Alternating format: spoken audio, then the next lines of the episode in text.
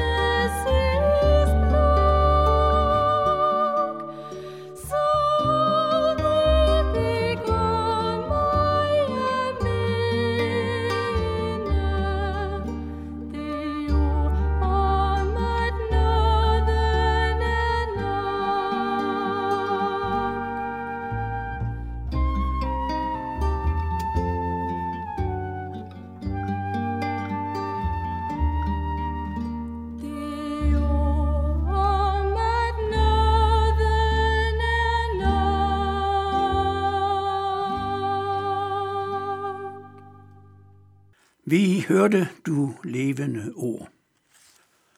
I sin samtale med sadukærerne, som jo hævdede, at der ikke er nogen opstandelse, besvarer Jesus deres spørgsmål, som vi hørte det i går. Men så stiller Jesus sadukærerne et modspørgsmål, som er værd at overveje, når de jo hævder, at der ikke er nogen opstandelse. Jeg læser Lukas 20, vers 41-47. Jesus spurgte dem, hvordan kan man sige, at Kristus er Davids søn? David siger jo selv i salmernes bog, Herren sagde til min herre, sæt dig ved min højre hånd, indtil jeg får lagt dine fjender som en skammel for dine fødder. David kalder ham altså herre, hvordan kan han så være hans søn? Mens folket hørte det, sagde han til disciplene, tag i agt for de skriftlove, som gerne vil gå omkring i lange gevanter og ønder at lade sig hilse på torvet og at sidde øverst i synagogen og til højbords ved måltider. De æder enken ud af huset, og de beder længe for et syns skyld. De skal dømmes så meget hårdere. Ja, på hvilket grundlag kan nogen sige, at Kristus, Messias, er Davids søn? Jøderne ventede nemlig, at den kommende Messias skulle blive en ny David, en stor og sejrig konge, som David profeterede om det i salme 110, hvor dagens tekst er hentet fra. I salme 110, som jøderne anså for at være en profeti om Messias, der kalder David den kommende for sin herre, altså med en magt langt ud over enhver jordisk magt. Ja, han skal sætte sig ved Guds højre side og dermed tage del i Guds magt. Så der må tale om en person, der er langt mere end den Israels befrier og nationale fornyer, som jøderne ventede sig. Ja, de troede, at den herre måtte være større end den største af nogen jordisk konge.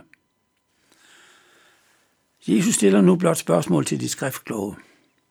Ham som David kalder sin herre. Hvordan kan han samtidig være Davids søn?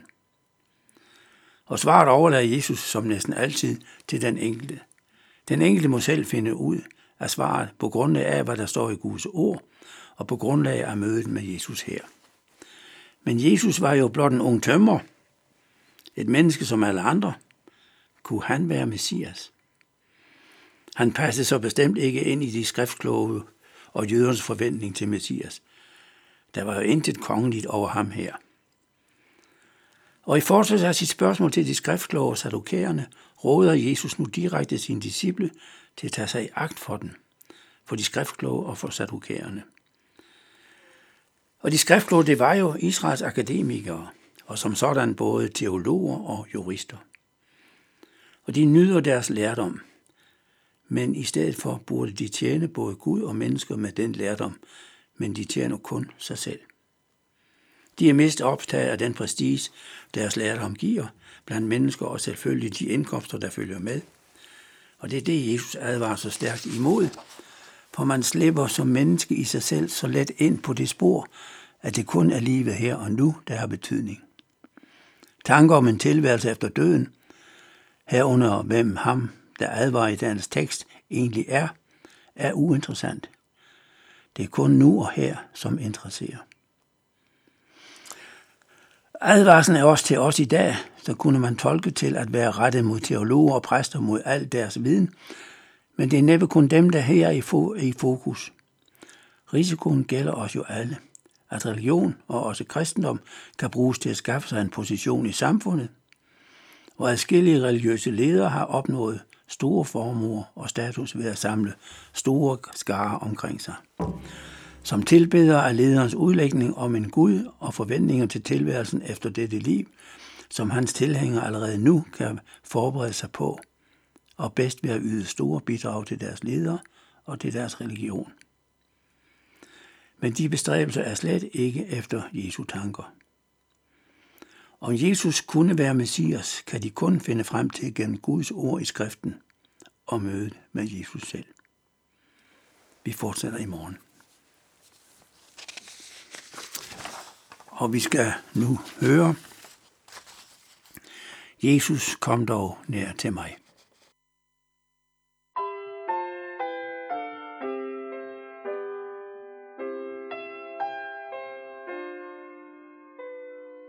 Jesus.